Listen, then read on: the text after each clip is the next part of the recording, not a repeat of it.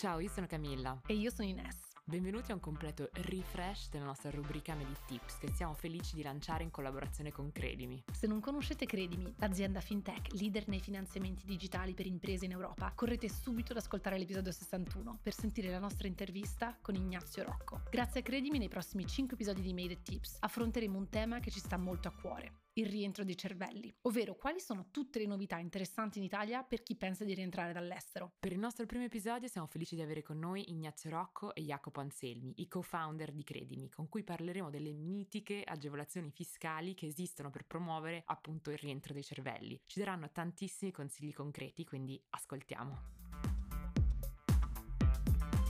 Ciao Ignazio, ciao Jacopo, siamo felici di avervi qui con una missione molto importante, cioè convincere i giovani talenti italiani a tornare in Italia. Il vero test, immagino che alla fine di questa rubrica sarà aver convinto Ines che quasi ci siamo, ma soprattutto di aver convinto me che sono abbastanza lontana in questo momento, quindi vediamo come andiamo. Ma prima di lanciarci nel tema di oggi, su, che sarà sulle agevolazioni fiscali specificatamente, vi volevamo chiedere del perché di questa rubrica. Perché è importante per voi parlare di rientro dei cervelli? Ciao Ines, ciao Camilla. Allora, grazie innanzitutto di ospitarci, eh, siamo, siamo, davvero felici di fare questa chiacchierata. Eh, allora, la legge sul rientro dei cervelli, eh, secondo noi, è una grandissima opportunità che c'è in Italia, però è un qualcosa di cui si sente poco parlare in giro e su cui, secondo noi, si fa altrettanta fatica a trovare delle informazioni semplici e accessibili. Fare un'esperienza di lavoro o di studio all'estero arricchisce davvero tanto, sia da un punto di vista umano che professionale. Dopo qualche anno però moltissimi expat vorrebbero tornare. Spesso sono preoccupati dal rischio di guadagnare di meno, di pagare molte tasse e alla fine, in ultima analisi, di avere un tenore di vita peggiore. Ma la realtà è che a guardare i numeri spesso è esattamente l'opposto. Ci sono vari fattori che fanno pendere la bilancia e a volte anche il portafoglio a favore dell'Italia. Le enormi agevolazioni fiscali per il rientro, di cui vediamo dopo, il costo della vita molto inferiore, la possibilità oramai quasi universale, eh, grazie a Dio, di lavorare da remoto che rende il costo della vita ancora più basso. E infine tantissimi servizi sociali quasi interamente gratuiti, quindi pensiamo alle spese mediche, per il parto, ogni tipo di intervento. Così abbiamo deciso di provare a parlarne noi. In estrema sintesi, la legge sul rientro dei cervelli riguarda due categorie. I cervelli, cioè i docenti e ricercatori residenti all'estero che rientrano in Italia, e poi i cosiddetti lavoratori impatriati, cioè i laureati che hanno svolto attività lavorativa all'estero, oppure studenti che hanno conseguito un titolo accademico all'estero, oppure manager lavoratori con alte qualificazioni e specializzazioni. Nel caso dei lavoratori impatriati ci sono esenzioni sull'IRPEF del 70%.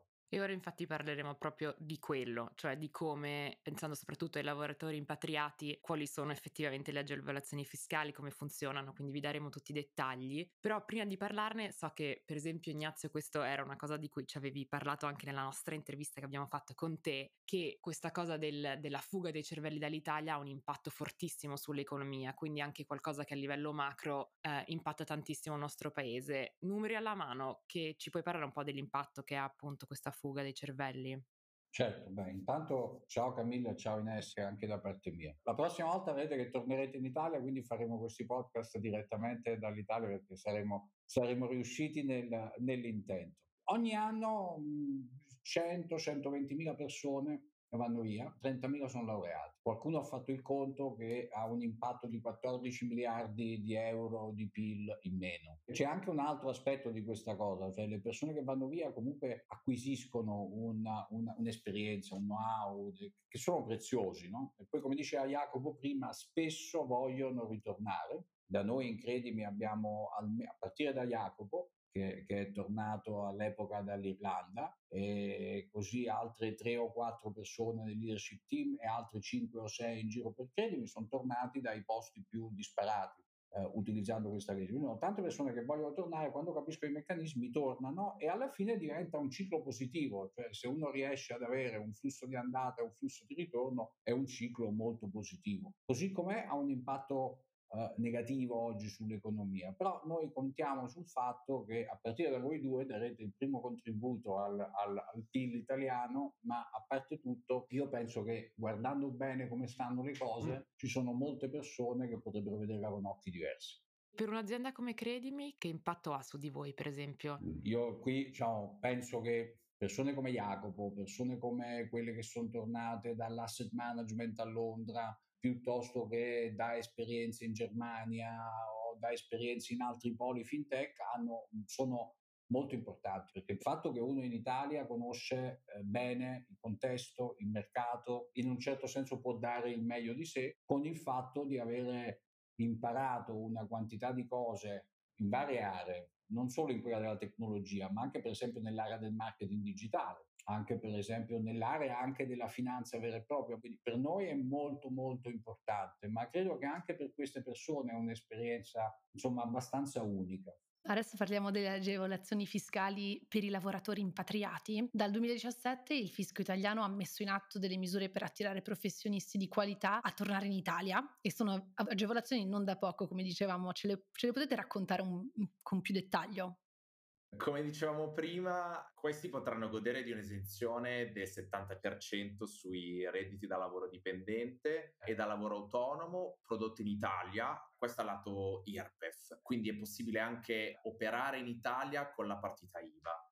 Inoltre in questo caso si può anche evitare di pagare l'IRAP. Per usufruire di questa agevolazione è necessario innanzitutto essere in possesso di un diploma di laurea, aver svolto eh, attività di lavoro dipendente autonomo di impresa fuori dall'Italia senza interruzione negli ultimi 24 mesi, quindi sono due anni fuori dall'Italia, oppure aver svolto continuamente un percorso di studi fuori dall'Italia, sempre nell'arco di, degli ultimi due anni, e aver conseguito un titolo di laurea o una specializzazione. Per accedere chiaramente al, allo sconto sull'IRPEF bisogna trasferire la residenza fiscale in Italia con almeno l'intenzione di starci per due anni, quindi non è che si può tornare e scappare via, e infine svolgere la propria attività prevalentemente nel territorio italiano. Questa agevolazione vale per cinque anni, appunto come dicevi prima è dal 2017 che, che esiste questa, questa nuova questa norma, eh, la cosa bella eh, è che negli ultimi anni è stata eh, integrata più volte con l'obiettivo di allargare la platea dei beneficiari e aumentarne ancora di più i vantaggi. Ad esempio, nel caso in cui ci siano figli a carico o si decida di acquistare una casa e trasferirsi in zone del sud del paese, queste, queste agevolazioni IRPEF sono ancora più importanti. Quindi, eh, nell'estrema sintesi, è davvero qualcosa di unico che c'è da tempo e che speriamo continui ad andare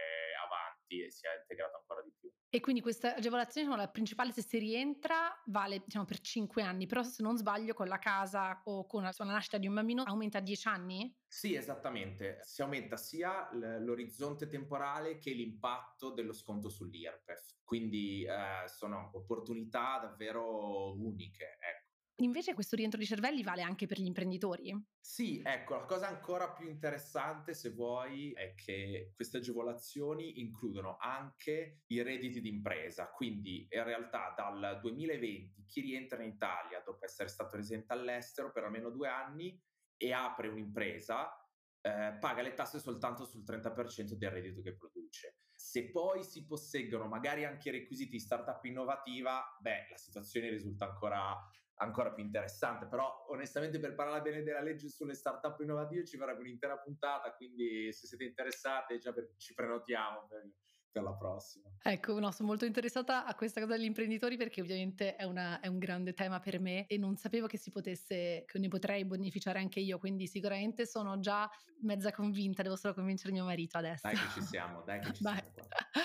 E quindi di base possiamo dire che se si ha un'offerta da un'azienda italiana, anche con uno stipendio più basso di quello che si riceve all'estero, bisogna però mettere in conto la fiscalità privilegiata e il costo della vita spesso più basso. Non è sempre facile diciamo, capire come calcolare effettivamente l'impatto reale di tutto ciò. Voi avete dei consigli su come Guarda, farlo? Faccio un esempio molto semplice. Premesso che il, non, è, non, è, neanche detto che lo stipendio sia più basso, eh. parliamo a parità di stipendio per rendere i numeri diciamo, molto chiari. 60.000 sterline a Londra, uh, uno guadagna 60.000 sterline lorde, grosso modo si trasformano in 40.000 sterline nette. Uh, voi siete più esperte di me, ma io penso che una casa per vivere a Londra, se uno vuole stare dentro 45 minuti di commuting senza arrivare alle due ore di commuting, 15-20 mila sterline all'anno, non penso di sbagliare molto. Ok, facciamo 20, siamo bilanciati, quindi 60 lordi, 40 nette, 20 se le prende la casa, resti con 20.000 sterline, cioè quindi resti con meno di 2.000 sterline al mese. Partorisci, non lo so, spenderai probabilmente in una botta 4-5 mila sterline, oppure ti, ti, capita di dover fare delle cure e, e ti fumi due o tre mesi come niente, di, oppure ti affidi diciamo, a delle strutture non proprio. Devi fare una qualsiasi, una festa, una qualsiasi roba così, so, cioè, 2000 sterline al mese a Londra non è una vita proprio da lì. L'equivalente a Milano è 60.000 euro. Quando tu hai questa esenzione, in pratica non paghi il 70% delle tue tasse ti vengono abbonate, tu hai che 60.000 euro lordi sono 50.000 netti, quindi tu hai 50.000 euro netti in tasca. Una casa a Milano, francamente, a prenderla anche nella seconda cerchia, non dico nella prima, ma nella seconda, più di 10-15 mila euro al massimo non spendi. Quindi tu hai 50 mila euro netti e tolta la casa vivi con 35 mila euro netti a disposizione, cioè con 3 mila euro al mese a Milano. Partorisci è praticamente gratis, fai un'operazione praticamente gratis, le cure mediche sono praticamente gratis, se vuoi andare nelle cliniche migliori quasi tutte le aziende ti danno le assicurazioni private, ma comunque tutte queste cose sono gratis. Se poi decidi di andare a vivere al lago o in Liguria al mare, o sugli Appennini, e abbiamo tutte queste situazioni qui che ormai sono sempre più frequenti, lì cioè, il costo della casa dimezzalo, praticamente quei, con quei soldi vivi da ricco, cioè a momenti puoi avere anche il maggiordomo e ad esempio anche che non ho fatto il costo per esempio di babysitting, quello di Londra lo sapete meglio di me, è come ci vuole Egon Zender no? per prendere una, una, persona che ti aiuta ad andare da un headhunter e vedere se, se la trova. A Milano non è che costi poco, ma comunque direi rispetto a Londra la metà. Questi sono i numeri, cioè tu con 60.000 euro lordi ti porti a casa 50.000 euro netti e questa cosa qui va avanti per 10 anni praticamente. Quindi è veramente un impatto significativo non abbiamo messo in conto anche appunto la qualità della vita, nel senso si mangia bene, si vive vicino agli amici, il weekend appunto se non si lavora si va al lago, alla montagna, quindi c'è anche tutto quello che a Londra ovviamente non è, non è così facile. e l'educazione, cioè l'educazione per esempio poi, paese per paese è molto diversa, quindi in Francia per esempio hanno un'educazione pubblica molto elevata quanto in Italia, ma in Inghilterra per esempio è tutto sulle scuole private, le scuole private sono le scuole diciamo le più forti che fanno entrare entrare poi nelle università. E quelle io ho fatto due, due, due, ricerche per guardare solo per mandare un bebè diciamo alla nursery prima che abbia tre anni sono, i, cioè sono anche 14.000 pound per mezza giornata tre giorni a settimana. Uh, poi le tuition fees per un bambino sopra i tre anni vanno fino a 21.000 pound cioè è, è veramente bisogna guadagnare non due volte di più, 5, 6, 7 volte di più per avere una vita quasi simile a quello che si potrebbe avere in Italia. Cioè, questo ve lo posso dire, cioè, lo vediamo proprio tutti i giorni. Sì, è molto importante quello che dici perché sia asili nido che asili veri e propri, che elementari, che medie e liceo, in Italia la scuola statale in verità molto spesso è assai meglio di quella, di quella privata. E comunque se uno sceglie una scuola privata, alla fine parliamo di qualche migliaio di euro all'anno, non di più, ma in ogni caso, per esempio, i licei statali a Milano sono largamente superiori a quelli privati e anche molti asili pubblici sono molto molto meglio per certi versi di quelli privati. Sì, in Italia è proprio il contrario di quello che è, nell'educazione di quello che è, che è qua. Come dici tu, i costi babysitter sono folli, sono le, donne, le donne danno praticamente tutto il loro stipendio, se non di più, per avere qualcuno che si occupi dei loro figli ed è così che si vedono anche tante donne che poi lasciano il lavoro perché non si possono permettere, quindi cioè, c'è da prendere anche quello in considerazione. Un'altra domanda da una che appunto non ci capisce molto di fisco, come diceva Ines, magari ognuno ha delle situazioni un pochino diverse, particolari, non sa come calcolare quanto effettivamente è stato all'estero, oppure deve, anche vediamo molte persone che devono quasi educare l'azienda nella quale vogliono andare a lavorare su queste esenzioni fiscali, perché appunto, come dicevi Jacopo all'inizio, sono conosciute ma non conosciutissime, quindi vanno anche un, un, pochino spiegate e sono proprio i lavoratori che devono capire bene come navigare tutto questo e avete consigli, risorse utili, idee di cosa possono fare i nostri ascoltatori che vogliono magari esplorare questo tema un, un pochino più profondamente? Assolutamente, guarda, eh, ho anche sentito recentemente un paio di amici tornati da poco dall'estero che hanno usufruito chiaramente degli sgravi. Per ora diciamo che la soluzione più efficace è tanta pazienza e un mix di ricerche su Google, sito dell'Agenzia delle Entrate e poi chiaramente rivolgersi al proprio commercialista perché oggettivamente è quella la figura di riferimento che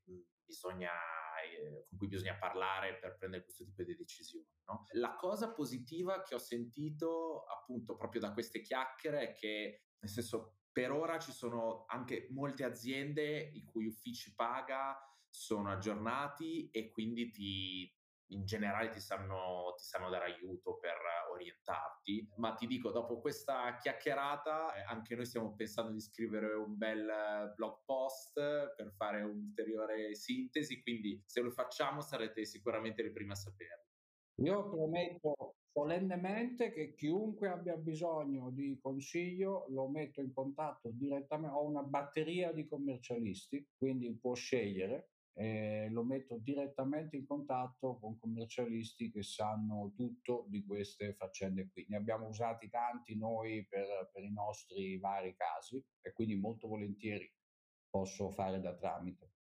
Poi so anche che per preparare questa puntata abbiamo, avete, abbiamo guardato tanti link interessanti, quindi li metteremo nelle show notes. Faremo come al solito anche sempre un post su LinkedIn dove includeremo i link delle risorse che abbiamo trovato e appunto avremo anche i commenti sotto. Quindi se avete bisogno di un commercialista, Ignazio ve lo fornisce. Se avete delle domande, provate a chiederle, tenteremo di rispondere o comunque magari la nostra community vi può aiutare perché speriamo che tanti di quelli che ci ascoltano hanno, hanno magari avuto la stessa esperienza e sono riusciti a rientrare in Italia. Con queste agevolazioni fiscali, devo dire che la cosa bellissima di parlare di questo tema è che per una volta l'Italia è all'avanguardia e sta facendo qualcosa che veramente ha un impatto reale grandissimo sulla vita delle persone perché come sappiamo pagare insomma per dieci anni praticamente il 30% se non lo 0% di tasse è veramente veramente vantaggioso. Si, si, si crea veramente come dicevi tu Ignazio un circolo positivo che speriamo si allarghi sempre di più. Sono anche sui super ricchi ci sono delle agevolazioni fiscali pazzesche ma diciamo che questa per i, per i ragazzi per i giovani è veramente veramente interessante. Quindi grazie mille di avercela raccontata e poi per fortuna siamo insieme ancora per un po'. Nel prossimo episodio parleremo di un'altra cosa molto importante che sono appunto le opportunità di carriera in Italia. Quindi una volta fatta la decisione che appunto questa fiscalità agevolata è molto interessante, si vuole provare a rientrare in Italia, dove cercare le opportunità e dove ci sono le, le opportunità più interessanti. Grazie. Grazie Ines, grazie Camilla.